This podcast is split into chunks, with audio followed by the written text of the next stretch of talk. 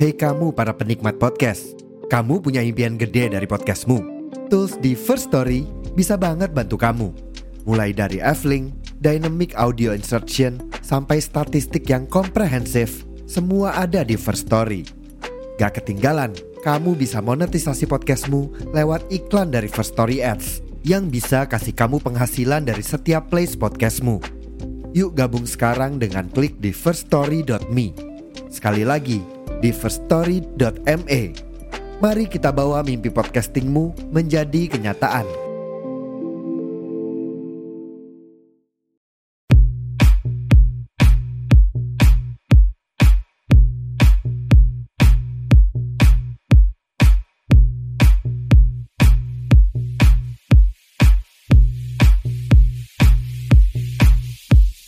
Bismillahirrahmanirrahim. Assalamualaikum warahmatullahi wabarakatuh. Hai bu ibu apa kabarnya?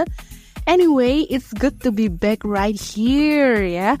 Setelah semingguan yang lalu tak ada episode yang dipublish Karena aku sakit Ada pilek, migrain uh, Terus batuk juga Dan suaraku ini jadi bener-bener uh, wadidaw gitu ya Jadi nggak bisa untuk recording gitu bener-bener harus rest dan berusaha ngembaliin suaraku ini jadi normal lagi. Jadi gitu ceritanya. And berkat doa bu ibu, alhamdulillah sembuh. Matur nuwun doanya ya bu ibu ya. Semoga bu ibu juga selalu dalam keadaan yang sehat, fit, bugar, kuat, strong. Pokoknya uh, banget deh siap menghadapi segala cuaca ya. And akhirnya bisa bersua lagi di sini ya Bu ya di episode teranyar podcast Bu Ibu. Of course with me Ibu Inong. Podcast Bu Ibu. Podcast Bu Ibu by Ibu Inung. Podcast Bu Ibu by Ibu Inung.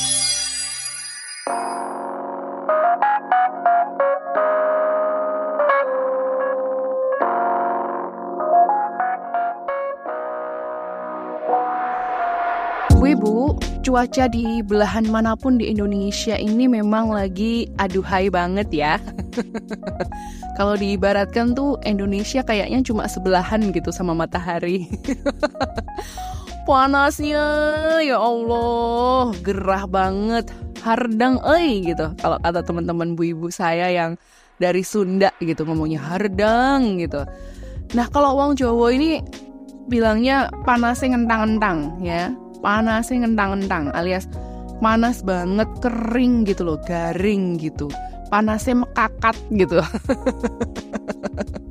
Alias nyengat gitu. Jadi bawaannya tuh haus terus pengen minum lagi minum lagi minum lagi kayak gitu ya. Udah gitu guyuran air yang masuk ke kerongkongan ini nih kayaknya juga nggak terlalu mantep ya. Ya kayaknya cuma ya apa namanya mengusir dahaga sebentar aja gitu. Karena setelah itu ya kayaknya rasanya tuh haus terus gitu loh. Maunya tuh yang seger-seger ya nggak sih? Jadinya banyak uh, yang minum air dingin sebagai pilihannya. Minum air es. Pokoknya yang pakai es-esan gitu. Wah pokoknya tuh kalau udah siang-siang nih ya beli es teh jumbo 2500-an atau 3000-an gitu ah begitu melewati kerongkongan tuh ah seger mantap jiwa. Tapi nih ya karena kombinasi panas mekakat dan es terus ini tadi jadinya ada sesuatu yang akhirnya bergejolak dalam tubuh gitu ya menyebabkan ketidakakuran pengaturan suhu tubuh nih. Sehingga akhirnya kemudian terjadilah puyeng, pening, lalu batuk, pilek dan juga demam. Wah, apalagi ditambah dengan aktivitas yang mungkin bikin kita itu keluar masuk ruangan ber-AC ya. Kadang perbedaan suhu yang drastis di luar dan di dalam ruangan itu juga bisa bikin imun kita turun ya Bu ya. Lalu kita jadi apa? Jadi gampang meriang, ya kan? Tapi emang harus diakui sih ya, paling nyaman, paling enak itu ya kalau bisa ngadem di ruangan yang ber-AC, apalagi pas cuaca kayak gini nih, gitu kan. Kalau udah di ruangan ber-AC kan kita nggak akan ngerasa gerah lagi tuh, jadi nggak perlu repot gonta-ganti baju yang basah gobios kena keringat gitu. Terus juga nggak perlu bolak-balik minum ya hanya untuk uh, melegakan dahaga kita kayak gitu. Terus juga nggak perlu reapply sunscreen ya nggak sih? Karena udah adem aja gitu loh kalau di ruangan ber AC ya nggak apalagi nih ya kalau ngademnya di ruangan ber AC sambil nonton film. Wah dah pasti betah lah ya.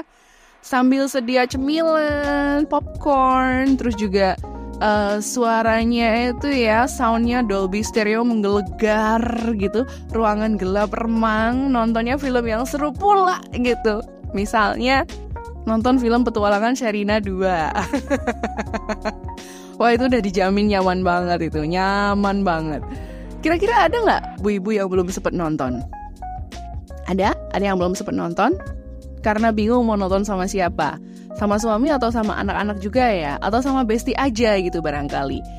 Ya wes bu, daripada bingung-bingung, aku akan share nih di episode kali ini beberapa review tentang film petualangan Sherina 2 ini ya. Oke?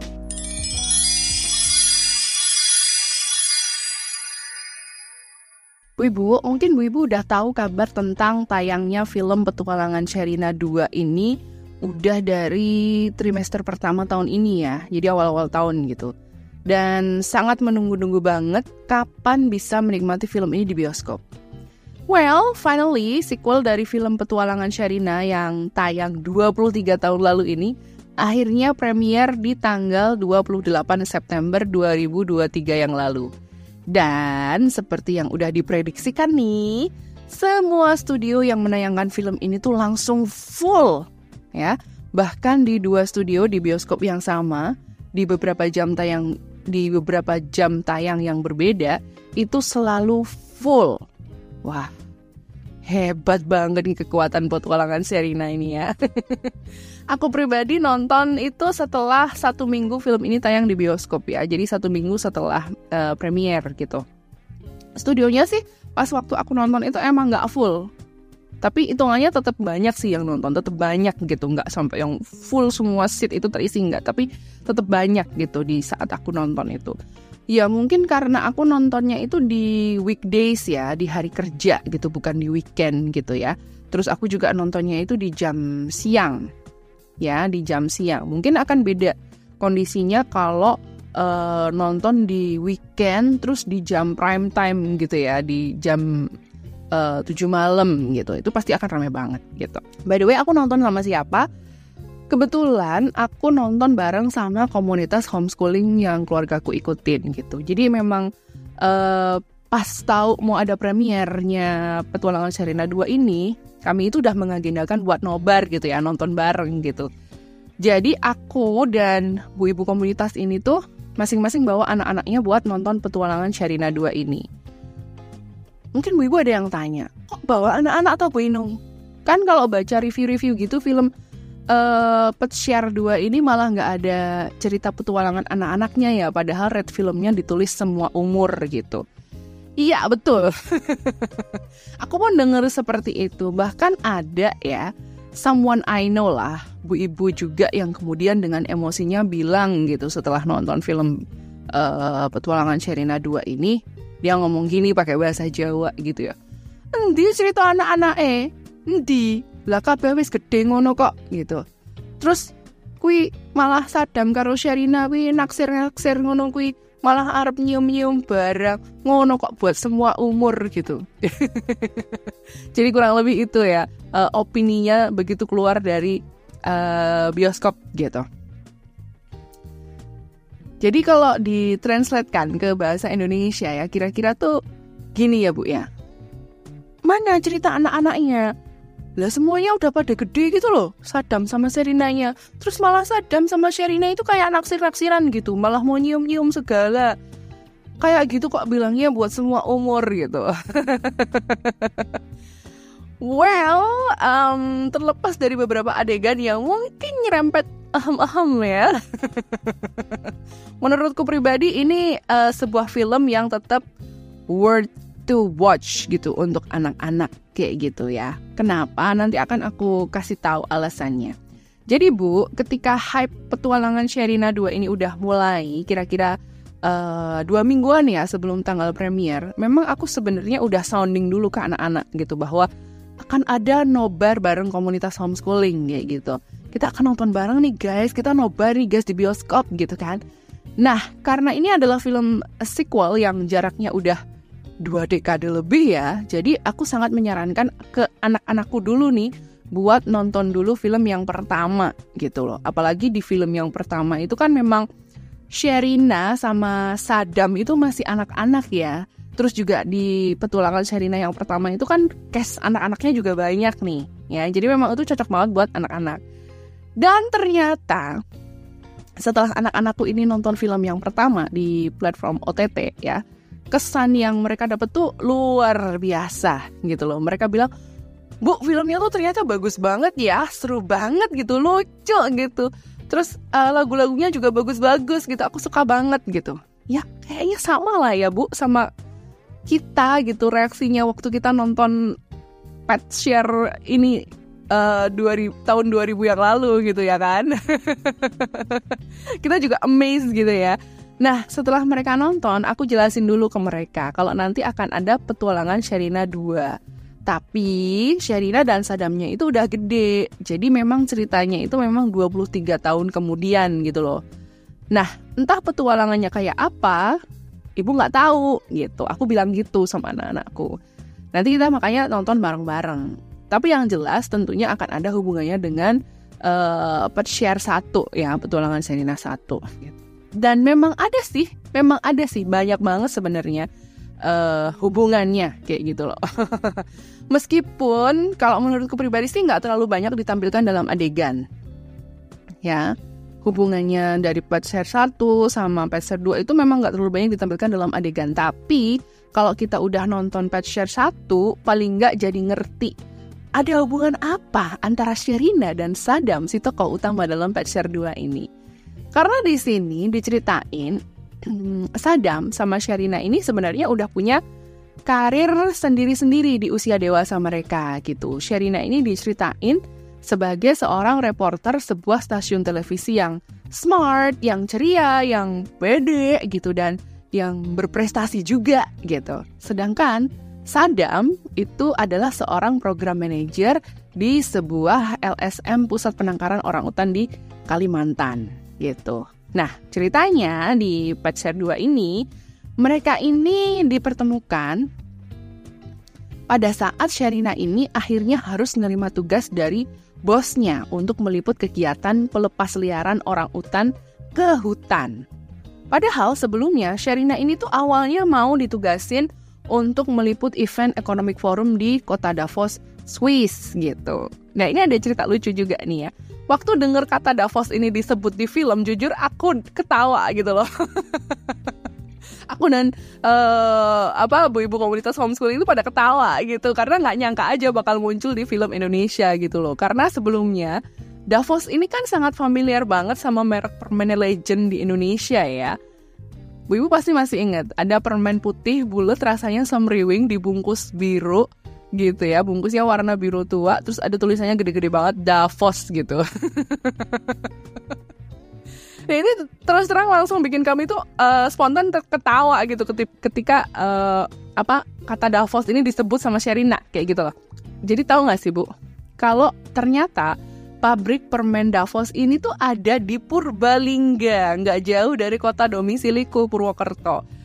Dan di bulan Agustus lalu, dan di bulan Agustus lalu kami itu sempat visit ke pabriknya gitu loh. Jadi ada apa namanya uh, edukatif outing untuk anak-anak homeschooling ke pabrik permen Davos. Ya otomatis kan kami jadi pada ketawa gitu.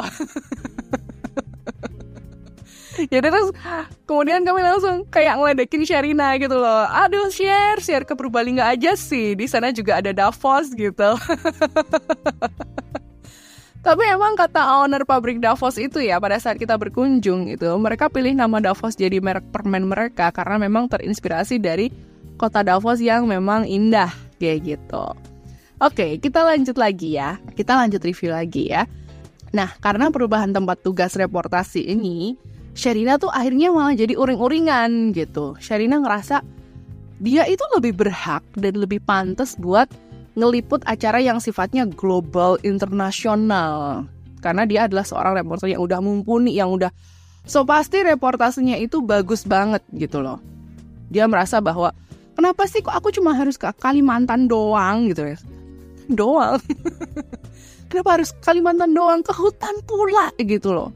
Sampai akhirnya dia itu curhat sama uh, orang tuanya ya sama ibu bapaknya gitu. Eh tau gak sih bu kalau ibu bapaknya Serina ini juga masih diperanin sama uh, Mbak Uci Nurul sama Matias Mucus loh ya. Jadi sama kayak dulu gitu. Nah ceritanya saking keselnya Serina ini malah kemudian membuat uh, ayahnya itu kemudian mengingatkan dia bahwa share share kamu tuh dulu kan anak yang suka petualangan nggak takut nggak takut buat ke mana-mana apalagi cuma ke hutan doang kayak gitu apa kamu nggak inget kayak gitu kan tapi Serina itu masih merasa bahwa dia itu lebih worth it buat ke luar negeri gitu daripada ke hutan gitu. nah, ketika Serina ini mengalami kegalauan nih ya, ayahnya ini kemudian punya ide gitu ya. Idenya itu adalah dengan membuka kotak kenangan Sherina yang berisi eh, barang-barang Sherina waktu dulu gitu loh, waktu uh, Sherina itu sempat berpetualang kayak gitu. Nah, apa isinya? Salah satunya, salah duanya ding, salah duanya adalah tas ransel dan juga kompas kesayangannya. Nah, ketika Sherina melihat itu, mulai timbul deh kenangannya dia kalau dia itu dulu sangat sangat sangat sangat cinta bertualang dan dia benar-benar nggak uh, takut menghadapi apa pun gitu. Dan akhirnya tas ransel itu pula yang dipakai Sherina untuk berangkat meliput ke Kalimantan. Nah, pas datang di base camp Okal, yaitu orang utan Kalimantan LSM yang harus dihubungi oleh Sherina ketika sudah ada di Kalimantan, itu dia sepertinya tidak excited awalnya gitu kan. Karena dia merasa tidak seperti di Jakarta, terus juga jauh sekali bandingannya dengan uh, Davos di Swiss kayak gitu ya, apalagi ini bakalan ada di hutan kayak gitu-gitu. Dia itu sangat tidak excited, dia marah-marah, dia kesel, dia semuanya di dia komplain terus gitu loh. Dan Aryo itu kameramen yang berangkat bareng sama Sherina diperanin sama Edith Erwanda itu dapat giliran terus untuk menerima curhatannya Sherina yang lagi kesel kayak gitu. Tapi akhirnya pada saat dia kesel, ya kemudian Sherina itu dikejutkan dengan hidangan yang tersaji di meja. Apa? Ternyata adalah donat manis gula halus kesukaannya. Wah.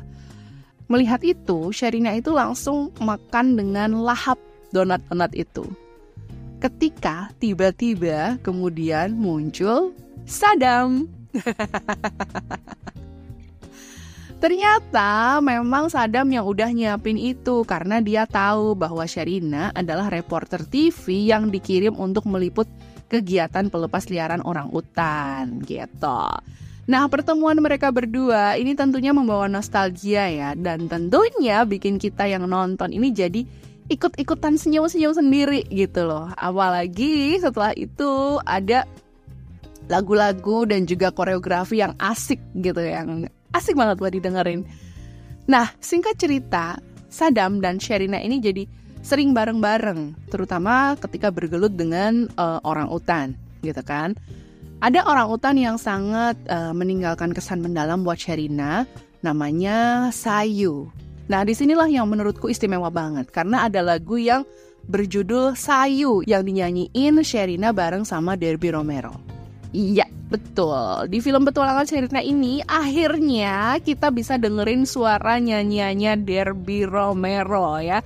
Karena kan kalau yang di film pertamanya dulu nyanyiannya Sadam itu kan diisi sama Rado Purba ya kan. Jadi bukan Derby sendiri yang nyanyi gitu.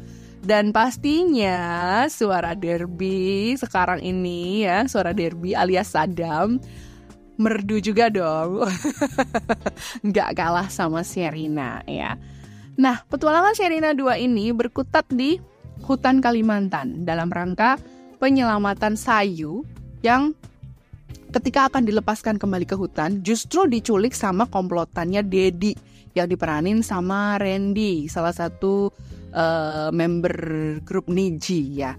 Jadi petualangannya itu adalah gimana ngejar si Dedi ini agar Sayu bisa diselamatkan dan dikembalikan ke hutan gitu. Banyak adegan seru tapi juga kocak selama usaha penyelamatan Sayu gitu. Dan yang juga jadi scene stealer di sini adalah hadirnya sosok anak perempuan bernama Sindai yang diperanin sama Queen Salman. Nah, Sindai ini dikisahkan sebagai anak perempuan asli Kalimantan yang dulunya pernah menyelamatkan orang hutan dari kebakaran hutan. Dan saat Sayu diculik, Sinda ini juga ikut membantu menyelamatkan. Uh, ini seru banget nih, ada kejar-kejaran sama komplotan Dedi yang penuh tipu daya, yang juga menyisakan adegan yang menampilkan nostalgia antara Sherina dan Sadam, terutama terutama saat mereka uh, disekap di sebuah gudang tua. Mereka itu nggak bisa keluar dari gudang tua, jadi mau nggak mau mereka harus menghabiskan malam dengan uh, tidur di situ. Tapi sebelumnya mereka sempat loh melihat gugusan bintang. Nah, dari situ deh mulailah ada adegan musikal mereka berdua dengan lagu yang punya judul Mengenang Bintang. By the way, kalau untuk aku pribadi ya, aku menilai adegan ini tuh agak apa ya? Agak cringy gitu ya. karena ada adegan Sherina and Sadam nari-nari gitu di antara bintang-bintang gitu. But that's okay sih. It's it's okay for me gitu karena memang nuansanya memang mau dibikin bahwa mereka itu uh, seolah-olah menikmati saat-saat nostalgia itu gitu loh. Ya, it's okay. Dan itu pun juga nggak yang nyerempet-nyerempet love-love kayak gitu enggak sih. Jadi masih aman-aman aja buat anak-anak kayak gitu ya. Dan yang gak kalah seru, adegan tari-tarian musikalnya adalah yang ditampilkan oleh pasangan Ratih dan Shailendra yang diperanin oleh Isyana Saraswati dan Chandra Pitok. Nah, mereka ini ceritanya jadi pasangan konglomerat dan sosialita yang senang mengoleksi hewan-hewan eksotis. Nah, Ratih yang digambarkan punya karakter manja, centil, tapi kelihatan banget OKB-nya ini beneran jadi bumbu komedi yang nggak dibuat-buat gitu loh. Sangat natural banget. Saya ini malah jadi curiga ini. Jangan-jangan Isyana ini adalah sebenarnya seorang tukang lawak yang berkedok penyanyi ya. Soalnya pinter banget gitu dia aktingnya gitu menghidupkan karakter si Ratih ini keren banget gitu. Terutama pas mereka berdua itu bernyanyi, berdansa dengan nuansa musik Spanyol. Suara mereka itu uh, begitu pas menurut saya. Terus interpretasi mereka juga keren banget, sesuai banget sama mereka berdua yang memang sama-sama bisa nyanyi seriosa gitu ya.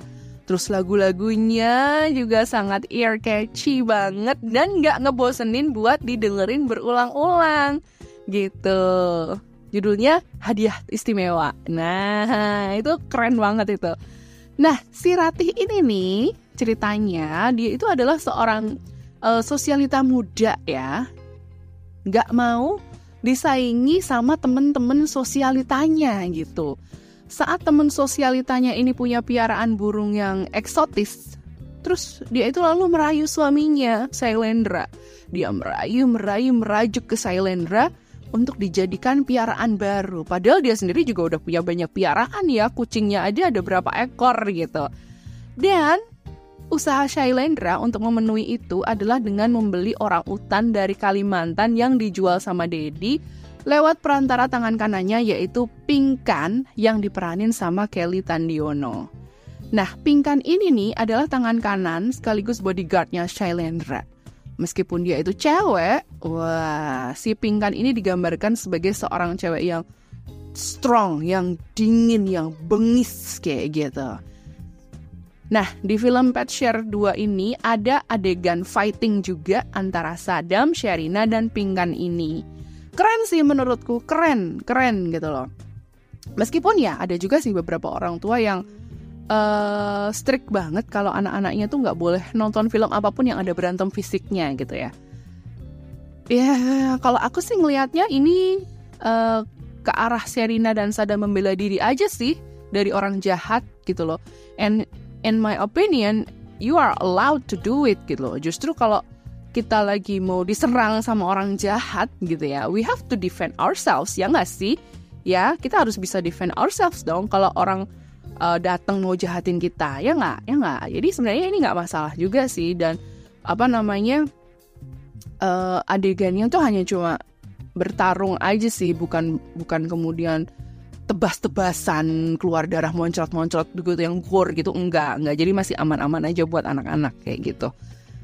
Nah apakah akhirnya Sayu si orang utan kecil ini akhirnya bisa selamat? Terus apakah beneran ada adegan ciuman Sadam dan Sherina? Eh tapi by the way di petualangan Sherina satu aja Sadam cium jidatnya Serina ya sebagai tanda persahabatan gitu. Nah, kalau sekarang gimana? Silakan tonton sendiri ya Bu ya. Aku nggak mau nanti malah jadi spoiler gitu kalau ngomong terlalu banyak gitu. Tapi menurutku ini sangat worth to watch banget gitu ya. Sekali lagi worth to watch banget, terutama untuk kita kita nih ya Bu ya, yang dulu sangat menikmati petualangan Sherina pertama. Kita akan dibawa bernostalgia lagi dengan Sadam dan Serina, terutama dengan lagu-lagunya. Karena menurutku akar lagu-lagu di uh, Pet Share 1 itu dipakai lagi di Pet Share 2 ini. Meskipun liriknya itu udah disesuaikan dengan adegan dan karakter tokohnya yang sekarang udah dewasa. Tapi begitu intronya itu dimulai, ya kita bakalan bisa nebak kok lagu itu tuh apa gitu loh itu tuh lagu apa kayak gitu ya kan terus kalau misalnya mau bawa anak-anak nonton gimana Bu Inung menurutku sih boleh banget karena sebenarnya banyak pesan moral juga di sini ya misalnya pesan moralnya ada satu misalnya nih Uh, kita harus tetap semangat meskipun kita itu nggak dapat apa yang kita harapkan. Seperti semangatnya Sherina tetap berangkat ke Kalimantan alih-alih ke Swiss gitu. Terus pesan moral yang kedua, bahwa berkomunikasi dengan orang tua itu penting, ya kan? Pentingnya berkomunikasi dengan orang tua tentang perasaan yang dialami gitu ya. Mau kita lagi marah, mau kita lagi sedih. Gitu. Kalau kita memang masih punya orang tua yang bisa diajak ngobrol, yang bisa dicurhatin ya.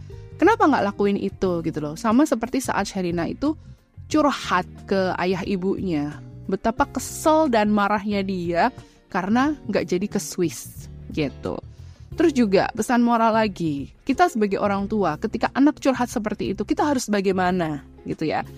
Jadi ada uh, adegan bahwa si orang tua ini mau dengerin anaknya curhat, ya gitu didengerin, lalu kemudian uh, ditanya perasaannya, terus kemudian dikasih solusi kalau bisa kayak gitu. Jadi orang tua itu bisa memberikan respon yang baik uh, kepada anak-anaknya yang mungkin lagi patah semangat kayak gitu. Terus juga pesan moral lagi di film Pet Share ini tentang kebaikan yang bisa didapatkan saat kita mau mengambil kesempatan baru, gitu ya. Oh, ternyata ada hal seru loh di baliknya, gitu. Kayak misalnya Sherina. Ternyata ketika kita mengambil kesempatan untuk tetap pergi ke Kalimantan, wow, ternyata ada hal-hal seru di balik itu. Kita bisa benar-benar tahu kehidupan uh, orang utan, ternyata kita bisa tahu kehidupan di Kalimantan di hutannya itu seperti apa, kayak kayak gitu. Dan bagaimana uh, teman-teman dari LSM yang ngurusin orang utan itu berjuang kayak gitu. Jadi tahu kan, jadi ada hal seru yang kita bisa kemudian uh, rasain juga gitu. Terus juga pesan moral berikutnya adalah bagaimana kita harus bisa melindungi ekosistem di sekitar kita. Nah, kalau di film Pacar 2 ini berarti kita itu diajak untuk melindungi orang utan gitu yang notabene sekarang ini juga udah mulai punah ya dari habitat aslinya gitu. Jadi kita itu disadarkan Bu. Jadi ketika kita nonton Pacar ini kita tuh disadarkan bahwa ternyata jumlah orang utan di Indonesia ini terutama di Kalimantan ini sudah sudah banyak berkurang loh gitu. Jadi yuk mari kita selamatkan mereka kayak gitu. Terus juga pesan moral lagi bahwa kita jangan sampai jadi orang yang serakah seperti Ratih gitu loh. Udah kaya, punya banyak banyak piaraan, tapi masih ada aja yang dia pengenin hanya karena eh, nggak uh, mau apa nggak mau kalah saing dari temannya gitu. Apalagi sampai menghalalkan segala cara, bahkan cara kriminal seperti Sailendra sama Pingkan sama sama komplotannya Dedi gitu bahwa harus apa bahwa mereka menculik gitu kan menculik orang utan itu kan uh, salah satu hal yang ilegal gitu kan dan itu nggak boleh kayak gitu. Harus diberantas gitu. Nah ini beberapa pesan moral yang bisa kita dapatkan dari petualangan Sherina 2 dan tentunya pesan moralnya lagi adalah bagaimana supaya kita bisa tetap maintain persahabatan. Sebagaimana Sadam sama Sherina yang yang diceritakan sebenarnya mereka pernah punya ikatan persahabatan yang lama tapi karena satu dan lain hal mereka akhirnya harus mengambil jalan yang berbeda. Dan ketika bertemu lagi, mereka akhirnya bisa overcome itu semua. Mereka akhirnya bisa berkomunikasi dari hati ke hati. Kenapa sih dulu kok kita begini? Kenapa sih kok kita dulu begitu gitu? Sampai akhirnya mereka bisa kemudian ya udah yuk kita cari solusinya bareng-bareng supaya kita bisa tetap bersahabat lagi gitu. Jadi itu sih sebenarnya. Jadi banyak sekali pesan moral yang bisa di uh, ambil dari film petualangan Serina 2 ini. Jadi nggak ada nggak ada apa ya nggak ada ruginya juga kalau ngajak anak-anak nonton film ini kayak gitu. Oke okay, bu. Mbak Mira Lesmana, Mas Riri Riza, terus juga Jujur Prananto itu menurutku berhasil banget ngangkat nostalgia Sherina dan Sadam ini apalagi dengan sentuhan lagu-lagu yang ciamik banget yang ternyata semuanya itu dihandle sama Sherina sebagai music director. Wuh, hore. Keren banget ya nih cewek ya gitu ya. Dan ini berarti Sherina itu meneruskan keberhasilannya Bang Elva Sesoria di petualangan Sherina satu yang dulu ya yang sebenarnya beliau juga gurunya Sherina gitu loh. Terus juga cast lainnya di film Petualangan Serina 2 ini juga nggak kalah oke. Okay. Aku salut banget sama Isyana Saraswati yang benar-benar menghibur banget, sumpah aku suka banget. Dan banyak sekali hal-hal yang bisa kita nikmati gitu loh di Petualangan Serina 2 ini. Jangan sampai ya Bu ya, nggak ngadem di bioskop sambil nonton ini. sambil ngambil popcorn dan juga ikutan nyanyi. Karena aku jamin pasti lagu-lagunya langsung bikin kita tuh terngiang-ngiang begitu keluar dari studio. Selamat nonton ya Bu Ibu ya. Semoga terhibur dan berkesan banget di hati. Oke? Okay? Anyway, thank you for being here with me. Silakan aja langsung drop komen di podcast ini dan bisa juga kasih tanda jempol atau tanda love-nya ya. Bu Ibu juga boleh banget share link podcast ini ke siapa pun juga. Terus kalau misalnya mau uh, kenalan sama aku lebih lanjut mau usul tema atau mau curhat tentang sesuatu dan pengen banget diangkat di podcast Bu Ibu, boleh banget langsung DM aja ke akun IG at podcast Bu Ibu. Aku Ibu Inung. See you on my next episode of Podcast Bu Ibu.